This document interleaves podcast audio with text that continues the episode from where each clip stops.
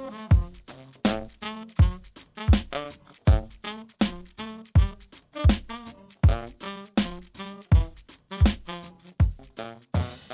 guys, I'm Giuseppe Santamaria, the photographer behind Men in This Town and editor of MIT Magazine. Welcome to a new season of Portrait Session, in partnership with Emporio Armani. This season, I'm doing things a bit differently. Instead of shooting men in this town in my studio, I'll be capturing them in their natural habitat, living la dolce vita and finding out what living the sweet life actually means to them in this day and age. In the season finale, I'm bringing it home, chatting with my partner in crime and publishing creative director, Josh Beggs. Having worked in magazine publishing for over 15 years, Josh has designed and directed for a variety of mastheads, including five years at GQ Australia, and currently as creative director of the country's most read magazine, the Australian Women's Weekly. In our chat, we look back at the road that got him to where he is today, and why he wouldn't have it any other way. Head over to meninthistown.com to view selects from our portrait session and in the meantime, I really hope you enjoy the conversation that took place.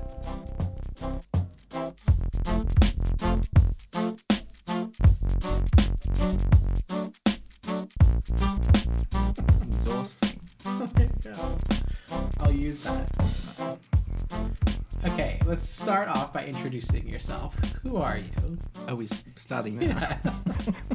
I know who you are. Introduce yourself to the audience. Start again. Who are you? What are you doing in my house?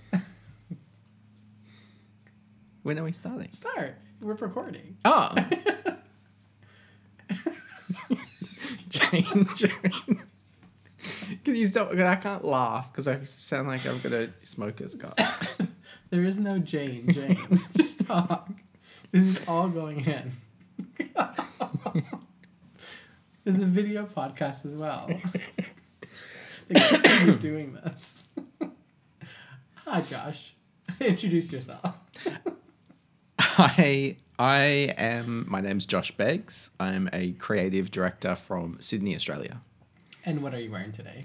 Um, I'm wearing basically what I've been wearing all winter, which is navy pants, a navy overcoat, and a cap from Emporio Armani. You do have a uniform to your style, don't you? I completely believe in uniform dressing, so I don't necessarily like to think about what I'm wearing every day. So, you know, today is a pretty typical day where I'm just wearing a m- m- monochrome Yeah. monochrome outfit. Navy. Navy I wear on na- navy navy, navy. and black, so I can never go wrong if I, you know, everything in my wardrobe is navy and black. So I do get made fun of at work for wearing the same thing every day, but it's different things. It's just the same color and the same tone. Where do you think that comes from? The whole idea of just having a uniform?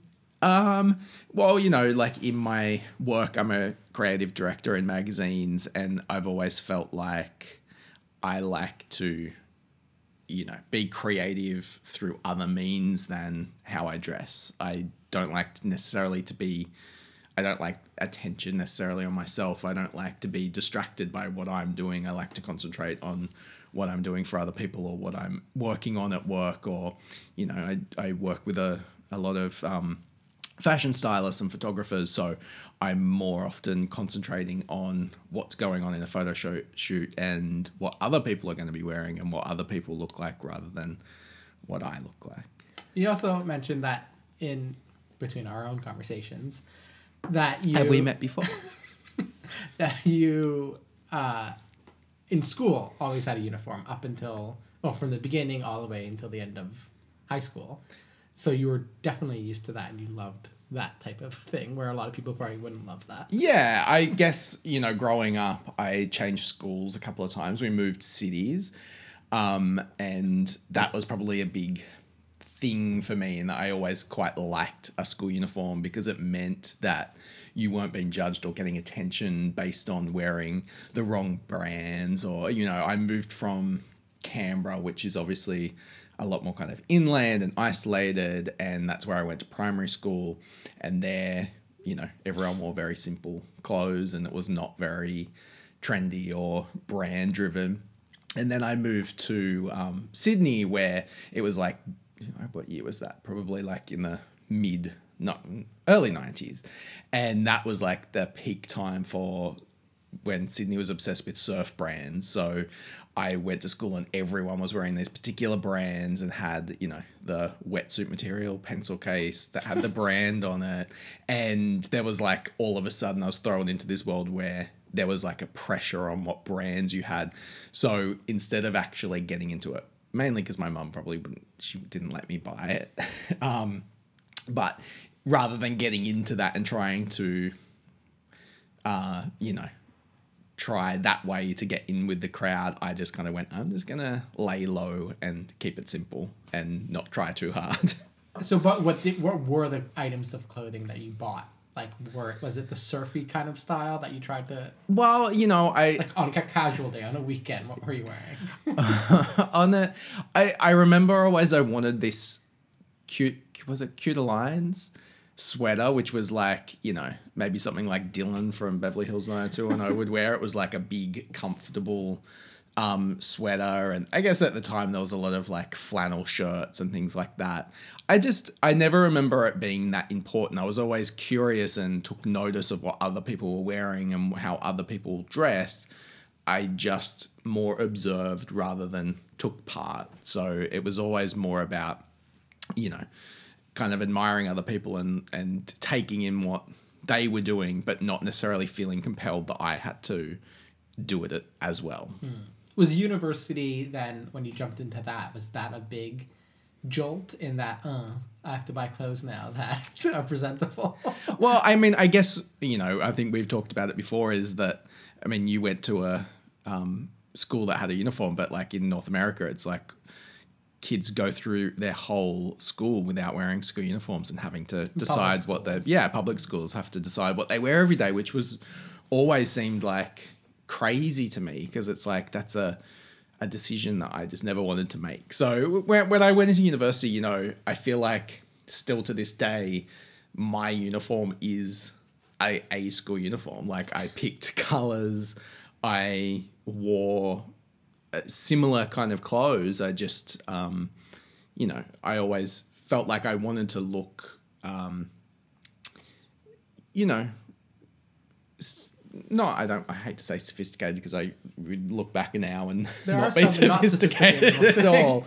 when I But- met you, there were some uh, daggy things. Look, I had so I, I tried a couple of things, but I always did find when I found something I liked, I stuck with it. So I'm probably the Hmm. worst person with trends because once I've found something I feel comfortable with, I stick with it for a long time. Like you did have like even just like the check shirts when we first met. Yeah. that was a thing, and you had a lot of those. And, Yeah. But that was still uniform. Yeah, and it was of it. the time, I guess, that it was. But it's always I've always chosen to be um, you know, comfortable and and casual rather than you know, overdressed or feeling like I'm trying to bring the attention on me because it's always like, you know, being in a creative industry and always being a creative person, I've always wanted the work I do to speak for my creativity and for that to be the focus. I'm I'm always happy to be the behind the scenes person that's done something and then let the work show for itself not it's not about me and i feel like there's a lot of people like that i feel like you see a lot of fashion designers who are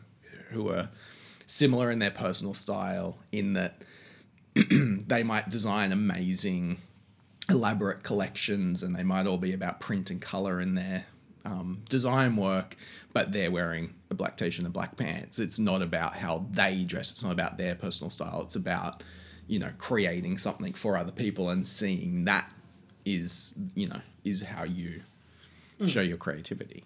I've seen the evolution for yourself of kind of in you know it was probably more comfortable when you started dressing your own style then kind of you went changed jobs got learned a little bit more had a more sophisticated look but now it's almost kind of merged now that comfortability and sophistication we've just going back to tracksuit pants now.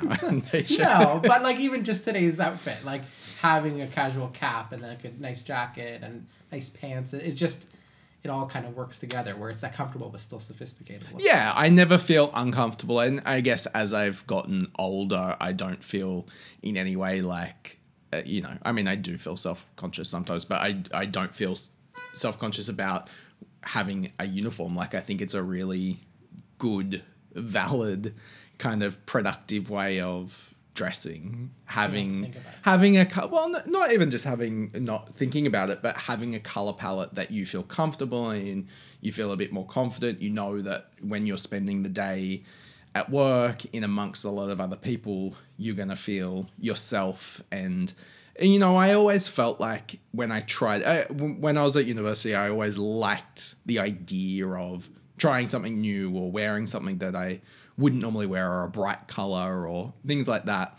But it always felt a bit costumey to me. Like I always felt like I like looking at this, but I don't necessarily feel comfortable in it. So I never felt compelled that I had to feel comfortable in it.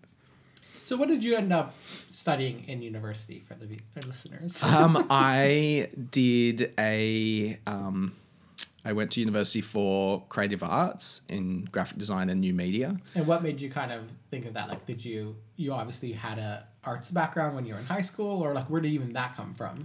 Um, I yeah, I was always doing art. I even did graphic design in my high school, which seems Really? quite strange now. N- no, my I, I'm quite old, so my uh, where were the computers back then? um, it was it was, but we did it. Yeah, it was like an elective in year eleven and twelve, which was just to do graphic design. And I guess it was, you know, like I graduated high school in 1999, so that ten years time, like you know, 1990 to the year 2000 was when computers and desktop publishing and um, all of those programs, like all of Photoshop and Adobe programs, kind of started and then started developing. So, looking back at it now, doing graphic design and why they were doing that was because it was a really the start of a really valid career. And it was, I guess it's the same now where in schools they're trying to encourage kids to do coding and all of that kind of stuff because that's where you see jobs. That's where you see the industry growing now. So it's like get everyone into it now because that's where it's going to be growth. And and at that time it was a real forward thinking career kind How of idea. it taught?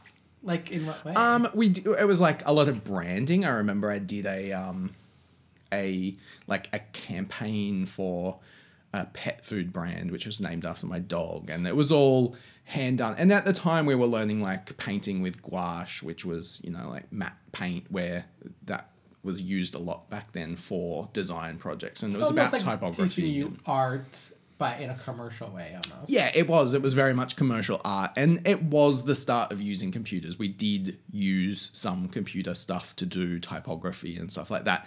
And you, you've got to kind of put it in that context of the time, in that that was the first decade that you were having computers that you then were in school and starting to use them to do homework and starting to type your essays instead of handwriting stuff. So it was also they were doing things in school to get us to encourage us to to get to know computers and how we would need to use them because we really obviously would move on into yeah the future So then, what was your university like then? uh, university was straight into it so i mean i always knew i wanted to be a graphic designer from when i was really little like even when i was really little and i would um, cut out I, my mum always tells me that i would cut out like I, would sneak into my sister's room and cut out flowers or patterns from her doona cover and then rearrange them on the floor. So I was always interested in those kind of things. So I always knew I wanted to do that. Um, and I went into university kind of I you had Cutting to out flowers from. well, yeah, you had to apply. So my university course, you had to apply when you were in your final year of high school, before the HSC. I mean, before you got your grades. Um, we had to apply with a portfolio and do an interview. Um, so I knew that I'd gotten into university before I got my grades back from high school. Um, and that was that first kind of thing of like being judged for your work and having to put together a portfolio and you know when How you do look you go back through that? Like, Well, when you- knowing you, it's like, how do you deal with that at the beginning? It's like being judged on your work like that. well i think it's probably easier then because you don't know what you're doing and you don't know what the expectation are Yeah. you don't know what the um you don't know what it is you're going to learn really um you know back then it was like magazines were just like the, the design that you saw around wasn't the, the the amount of design that you see today. So Well, what, what did you for, for me when I went into design school? It was broadcast television. That was kind of what I knew of design and thought I was going to get into. What was your kind of going in that you thought you were going to go more into? I think at the time it was very much like logos and branding, and that's what you imagine graphic design to be. That you're going to sit and design people's logos for businesses and things like that. And my knowledge of design outside of that wasn't massive. You know, you you saw. I, I can't even remember to be honest. Looking back now, like what whether I saw magazines or and you do look back at magazines from that time and go, oh, well, no wonder you weren't necessarily getting design. Yeah, um, there wasn't much. Like commercial magazines that you saw, there wasn't necessarily a level of design. because it was probably just because they were just starting computers. yeah, and, And that, then it was yeah. like they didn't know how to really Yeah. creatively use them. Well, I mean, when I went to university, InDesign wasn't around. Hmm. So we went into university learning, you know, it was a graphic design and new media, and we were using Quark and New zip media. drives and the new new new media media. well, new media was like becoming a, you know, a web designer, and that was using Dreamweaver to do to build websites and Fireworks. Do you ever remember Fireworks? There was Yeah, a program called? Fireworks. That was that you would design a website and then you would slice it up and export it into Dreamweaver, and it would make a website and it would do all like rollovers and things like that. Fireworks would do that. Yes. Really? Yes. God, see, I don't even I have a really know. I have a master's degree in creative arts in fireworks. It doesn't work on any computer now. it's a it's funny now because you look back at that and you kind of it, it's a funny thing to have a university degree that I did learn a lot at university, but obviously a lot of the practical side of it, a lot of the applications and the programs that you learnt were very quickly redundant. And I mean, Quark was redundant by the time I got my first job. It was already onto InDesign. So Yeah. Well, your career kind of after school then definitely went through a variety of different types of magazines. You went Mm. straight into magazines. What was the first one that you kind of went into? Well, I I never really wanted to work in magazines. I never it wasn't the thing that I wanted to do because as a designer, I was never that into using photography. I you know, mm. all through university I was much more about graphics and patterns and flat color and You did a lot of poster, like graphic posters for like museums, yeah, yeah. and I- music and plays and stuff yeah, like that. and I did. It was a lot more on like the artistic side of graphic design. I wasn't that much into kind of branding. I wasn't that much into um, kind of layouts and photos because I saw it as a missed opportunity where I could put my stamp on it because you were more just you know laying out stuff, and I always found it quite boring. At the same token, I really wanted to. I'm not very good at not thinking about or not having a plan for what's happening next. I always want to know what I'm going to do. I'm not very good at just going, oh, well, I'll see what happens. So as it went um, towards the end of university, I applied for a job that was for, through a recruitment agency um, and I didn't know what it was. And I ended up getting it. Really? Yeah, it was. I went for an interview with a recruitment agency, and they said it was for publishing, and um, it's for the know biggest biggest magazine company in Australia, and it's a great entry role. And I was like, absolutely, I'm super interested. And they were like, the only thing is, it's for an adult magazine. so I was like, oh, okay. And I just didn't know what to think. They said, meet the art director. He's a really nice guy. You'll really like him.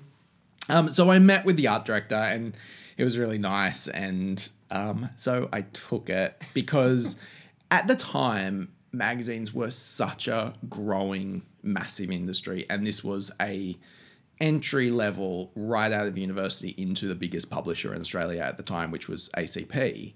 And um, so I took the job knowing that, you know, I could start right after university and just see whether I even liked the idea of sitting in an office and making a magazine every day.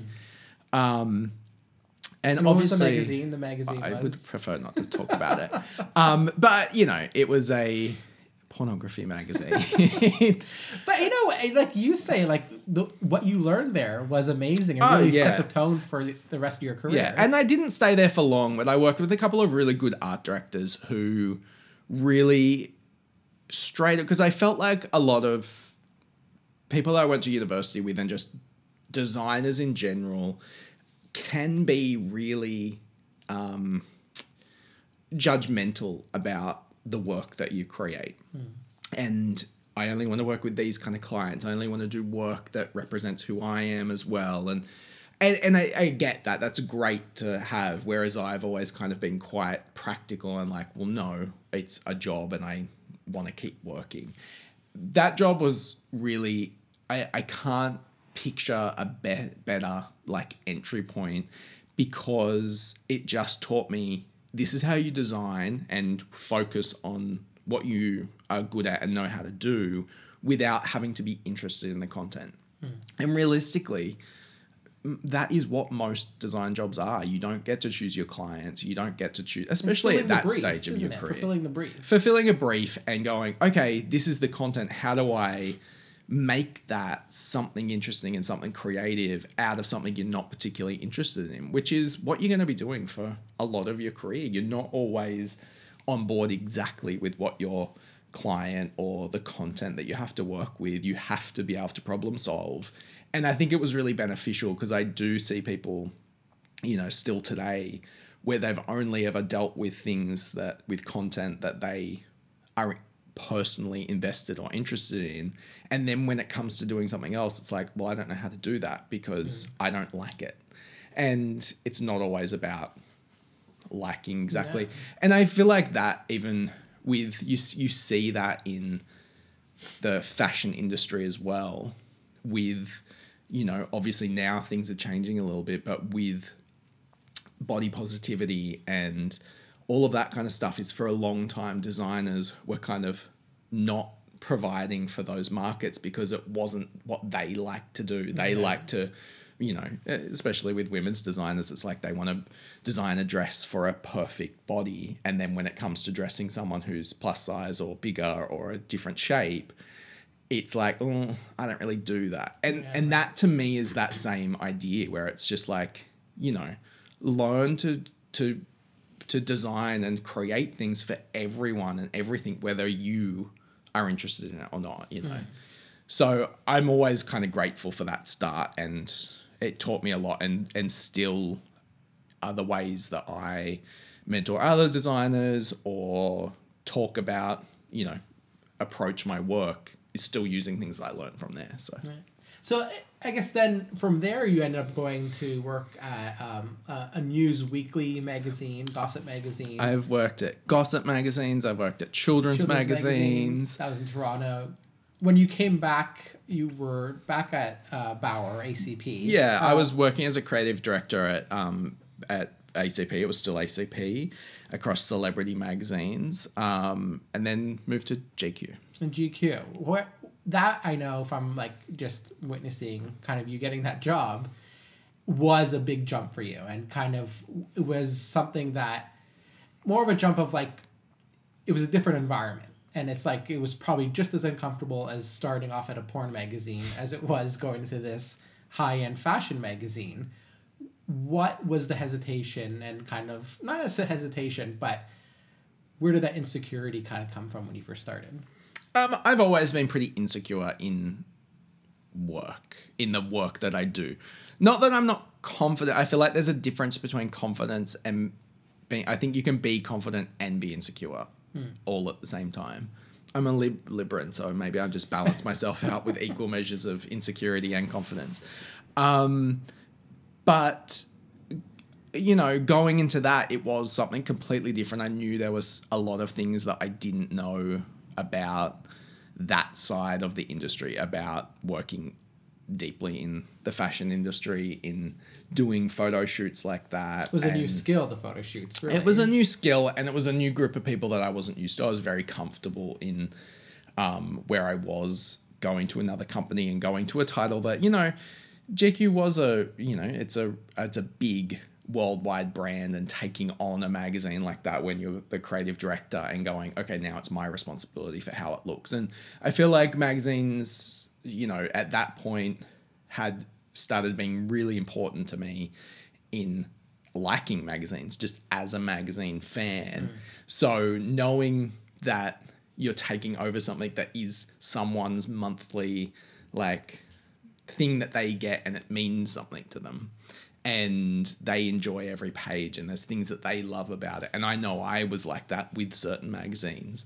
So taking on that and knowing that you know you might disappoint people or you might want to change it to you know i feel like being a creative director of magazines a lot of the time is having confidence in your own taste. So there's a level of well this is my taste but what if people don't like my taste? So there eh, Uh, you know going back to that how you dress kind of thing it's like I've never wanted to be necessarily judged by my taste. So going into a fashion magazine, it, it is a little bit like putting your taste on the line and seeing if other people like it as well. It's what the whole industry is about. yeah, isn't it? yeah, it is. It's just an industry based on well, I like this, so hopefully, and, and I think that's important because I think the the main thing with a magazine is you are curate curating something for other people. So there's got to be a distinct taste that is unique to the people creating it. Hmm.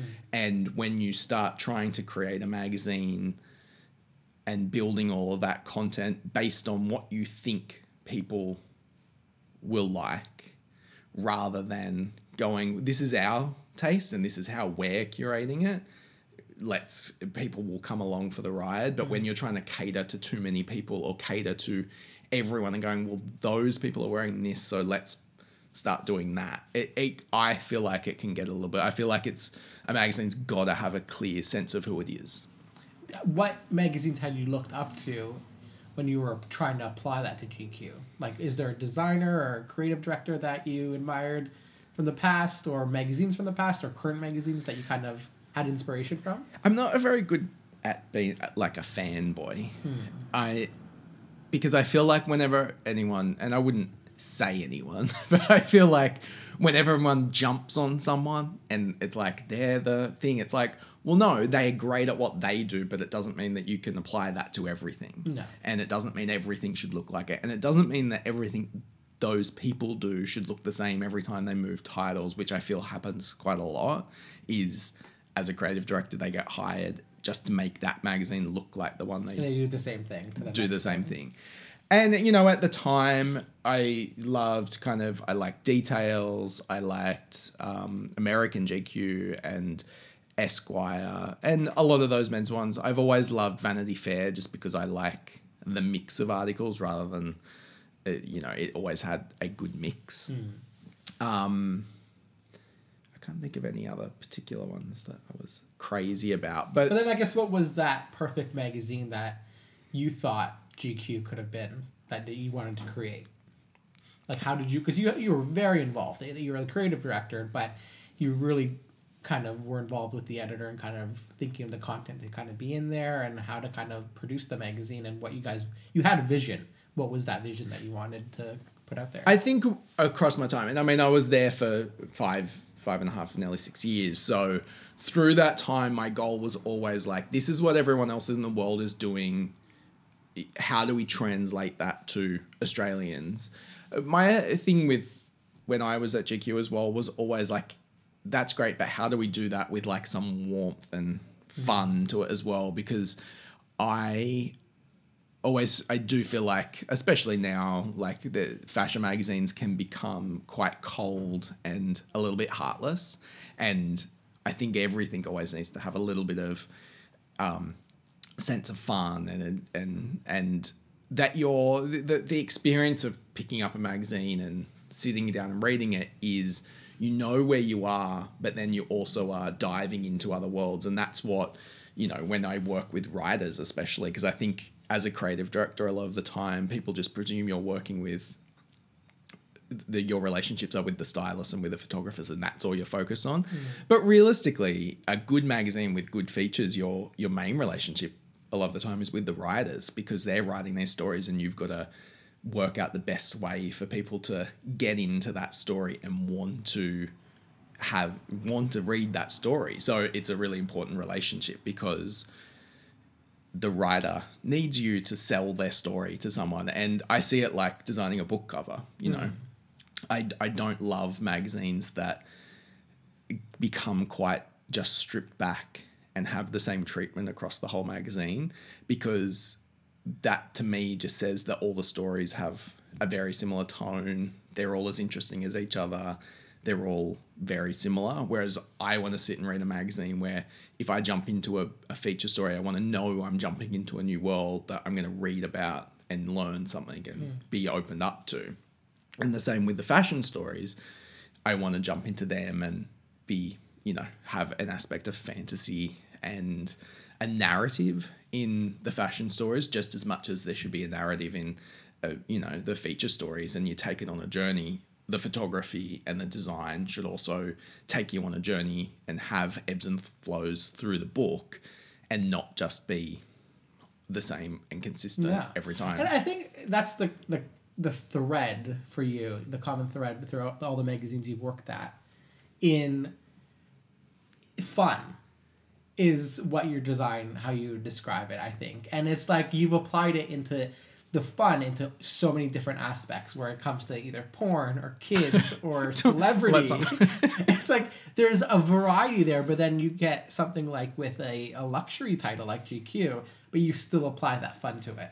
Yeah, I think it's fun. I, I think maybe not fun is the right word, but character. And I feel like all the magazines I've been Color there, as well, and character, colorful. yeah, Yeah, I But mean- but every magazine needs to have be a character and that come across in the pages and They're never boring characters, so yeah yeah kind of they're always you know a, they should to me they are should be characters. They should have you know you know who they are on the outset but they should have a, a few quirks and eccentricities that Hmm. um, pop up through the way and have some interest. And i always like the idea of you know i guess we're meant to make magazines going how will this sell on the newsstand but i always kind of sold them more of is this going to be a magazine? Like with the cover is it going to be something that people want to put on their coffee table and see for a long time? Mm. And then is it going to be one of those issues where you know that people are going to want to keep because they're going to be able to look through it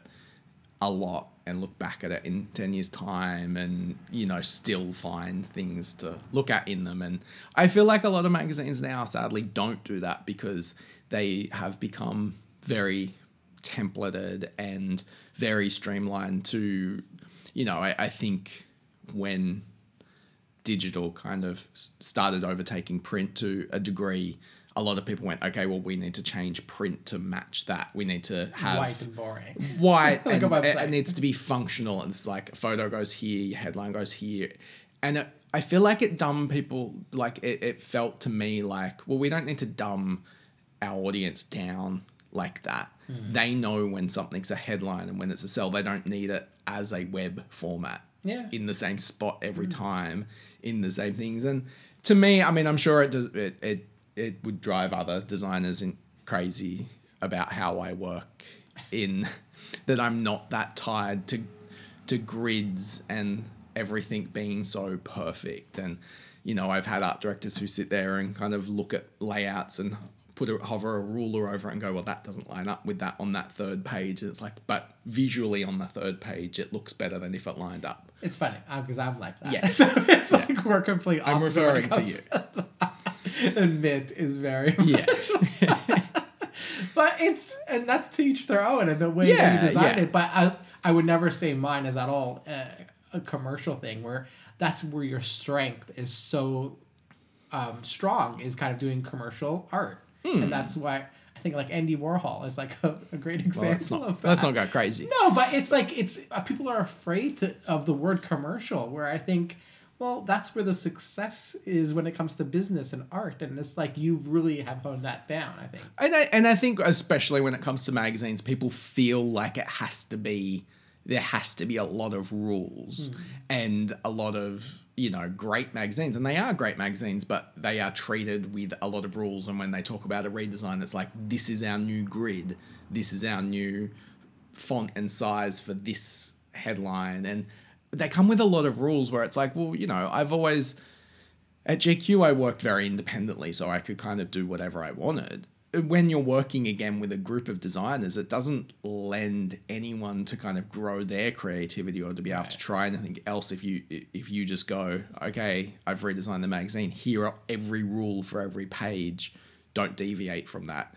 It it doesn't give anyone that much creativity and it does suck the fun out of it and it is a fun job. Like you shouldn't really you know i know i complain about stuff from time to time but it's they are we're in a fun industry hmm. with you know Have fun with it. yeah yeah have fun with it So I, after five years there, you kind of decided to leave and kind of. You had been working consistently since you were in high school, so you never really had that break, and decided to kind of try the freelance thing. And a lot of the people I interviewed in the podcast, that's where like you know they end up leaving their full time job to kind of pursue something that was their passion and maybe most likely work for their themselves or create a business or something like that. Where you tried that, but realized that wasn't for you. And it's like the luxury for you is kind of having a secure permanent position and having a secure consistent income coming in. Why do why else do you think that freelance period didn't necessarily work for you? Um, I like consistency, and consistency makes me feel comfortable. and you know, I I know it. I I do feel like there's that. There's a lot of well, you need to get yourself out of that, and you need to grow and change and realize that you can be thinking. And it's like, but I enjoy that. Mm. That's where I feel, and I feel like a lot of people think comfortable is a bad word, but it, I like that. I work best when I'm comfortable, and freelance life just didn't really suit that for me. I like to know what I'm working on. I like to think about things and try things and freelance stuff when it's like, you know, I, ju- I just didn't feel like it gelled with me and it just didn't. Um, I like to. I work well with a brief and I work well when I am part of something that I know that I'm kind of dedicating this time to. I like to see the results from my work and I feel like with freelance you don't necessarily get to see the results of your work. Hmm. So then you ended up going to get a new full time job, and that was at the Women's Weekly. What attracted The you? Australian Women's the Weekly. Australian Women's Weekly, and that was obviously such a contrast from being to GQ to working on this what the oldest magazine in Australia. The longest. Longest run. Yeah, it, I mean, it's. It probably seems strange to anyone from overseas because it's such a uniquely Australian magazine, but it title. and title. It's the Australian Women's Weekly, which is a monthly, monthly. magazine. Magazine, but it's How um. would you compare it to like an American magazine? look, I mean, it isn't that comparable. Um, I think it, it's more if you know the history of it. It started as a women's newspaper in the 1930s, and it was 1930s. yeah, and it was one of the first women's newspaper written and edited by women for women. And at the time when you look back at that, that's pretty extraordinary that in the 30s and the 40s they were making this weekly newspaper that was just dedicated to women's news in a in a world that just hadn't wasn't mm. catered for for women. And maybe that's why there isn't any other versions of it like it around the world because there's a very few things that are dedicated to women in a really broad way. It's not about just what to wear. It's not just about domestic life. It's it was always about women's issues, real women's stories, um, heartfelt stories from you know different communities, and then also women in politics. Even in the 30s, That's- talking yeah, about women getting into politics and um, you know, it's it's been around for 85 years, 86 years this year. So it has gone through um, a lot of iterations throughout the years. And so the chance to be a part of that is something that it's a really important magazine in Australian history. And it was really like um, a proud moment to be asked to be the creative director there because it still to this day is Australia's number one magazine and the most read magazine in the country. um, like after gonna- 86 years. Yeah, you and if you're gonna work in a magazine, you might as well work in a magazine that's gonna be like it's the best one, the best selling Yeah. one, and it's kind of it has it's gonna have an audience. We've talked about this that is gonna be around for quite a while still. Um, where starting or being at a younger magazine is where the trouble is at at the moment, isn't it? Yeah, well, look, I think um, it it's got a an audience that is very dedicated to it, um, and an audience that keeps on growing, um, which is kind of amazing because it is very genuine, and there it, it's not content necessarily that can be replicated in a lot of other other you know online or it, it's just covering a lot of things that that don't get covered other other places. It has a very different approach to content than a lot of other magazines But what did you want to bring to it? What was the what kind of stamp did you want to put on it when you first well you know i kind of i always i think people were kind of felt it was quite strange because it's like especially coming from a, a men's fashion magazine everyone just presumes you're going to go to another fashion magazine or another luxury thing whereas as we've discussed i've kind of jumped around from different things and going into something that's like a mass um, title like that i just wanted to bring um, that you know a sense of fun, a sense of um, applying everything that I know from other places to this title that maybe wouldn't necessarily get treated like that. Like I was coming at it from a complete outsider in terms of not being a huge reader of the magazine or the target for the magazine. So it's like, how can I, you know, get how can I put my stamp on on that? Again content that maybe isn't completely directed at me. How do I understand that content and mm. then redirect it for a specific target? And that's what I've always found interesting about design is getting a brief knowing who your target is and going what's the best solution to you know designing that content and directing it at that person It's a very interesting game, and it's it's interesting to see where it's going to be going, and it's I I think it's still a fun industry to be in. Yes, there's ups and downs with it, but it's like I don't know that we're we're staying in it. We've stayed in it for so long. we now, might not have a choice, but um, I think um, yeah, it's definitely something that I'm still passionate about, and I feel like at the weekly, it's an exciting time for you know to grow and see what a massive brand like that how it can grow and evolve for the future. So, what does your average kind of day in Sydney look like for the listeners? I know what you do, but what you know, you have. Are you an early person? Do you like waking up early in the morning? Well, interestingly, I was just reading. I just did a sleep test, which was about what kind of sleep personality you are, and my sleep personality was a dolphin, which the dolphin was like I hate dolphins. Well, I don't. I don't like. I don't have any affiliation with dolphins at all. But the um the dolphin personality type was um highly strung, kind of a night owl, but also kind of gets up and just gets on with it quite early in the morning. So it's like the worst of both worlds. Like you're a night owl, but then you also just get up early.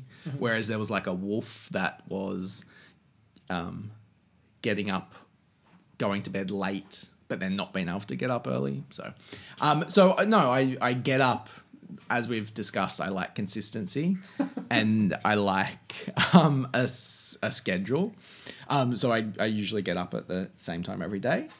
I I like to just get on with the day. I like a couple of hours. I, I, I tend to go into work quite early because I I like to have my giant iced coffee and relax into the morning and be ready to go by the time everyone else is in the office. I don't mind a little bit of quiet time just to get some work done and just think about the day and, and what I have to get done.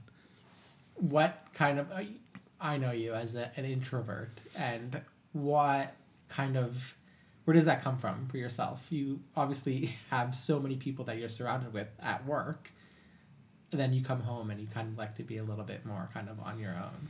Yeah, I'm 100% an introvert. I I do need to have those moments of you know being alone and having some quiet time to rebuild my energy and in that typical way I feel like introverts are sometimes a little bit confused with antisocial people or people who don't know how to talk to people or be in public or deal Oh, with you people. definitely know how. You know how to be on and then know how to. yeah, I just don't particularly kind of always enjoy it. I work with a, you know, I work with my team of designers and photo editors and fashion people and editors and writers. So I'm having a lot of discussions and conversations all day.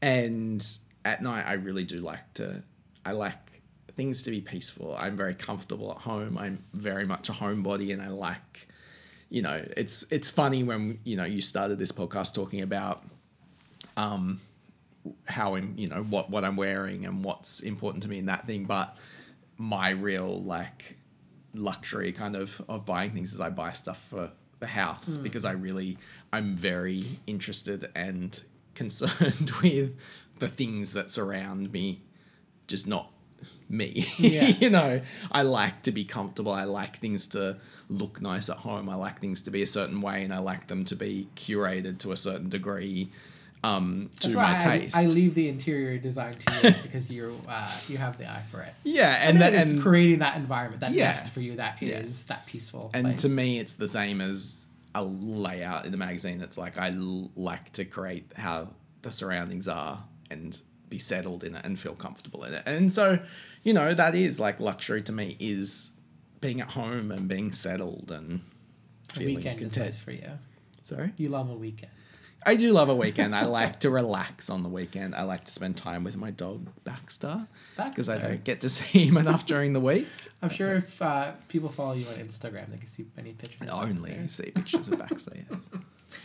Um, so we'll end it off slowly, but um, I guess how would you describe what what it's like to be you right now? What's in your your head state at right now? Um, well, you know, I'm heading towards a birthday in a couple of weeks, so I'm getting um to that age What where age? how old do I turn now? I'm about to turn 38. Yes. Do you not know how old I turn? No, I'm saying for the audience. Um I guess I'm heading towards like an age, not to say that I'm old at all, but an age where I'm just like getting more comfortable and content and learning to go. It doesn't necessarily. I, I feel like for a long time,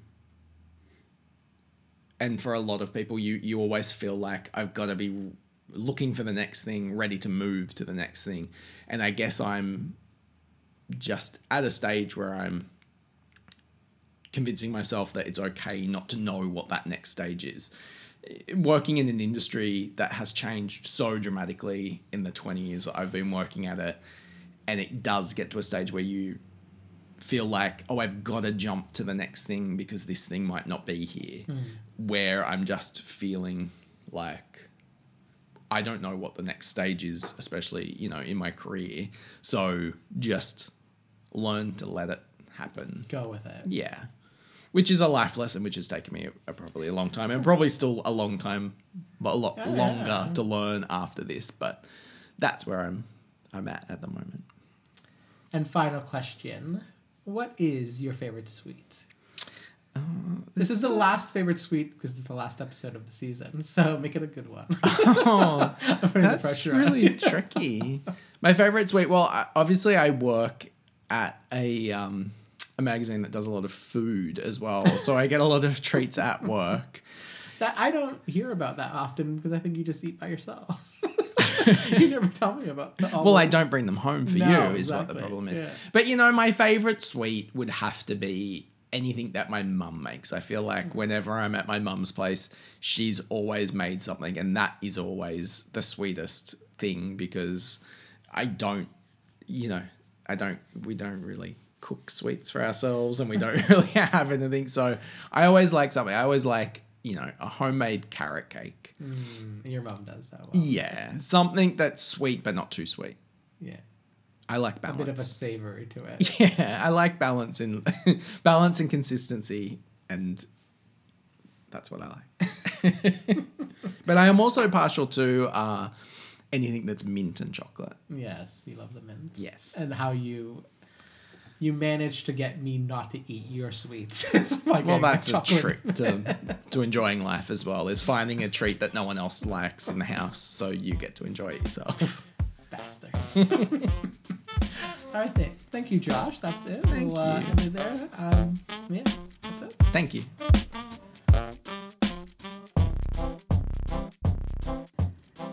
Thank you for listening to season six of Portrait Session. I'm so grateful to Emporio Armani for being such an amazing partner, helping me share the stories of men in this town. We'll be back next year for season six, celebrating a decade of men in this town. But if you can't wait until then, pick up a copy of Mitt Magazine for some more great stories and help support indie publishing. Head over to meninthistown.com for more details. Talk again soon.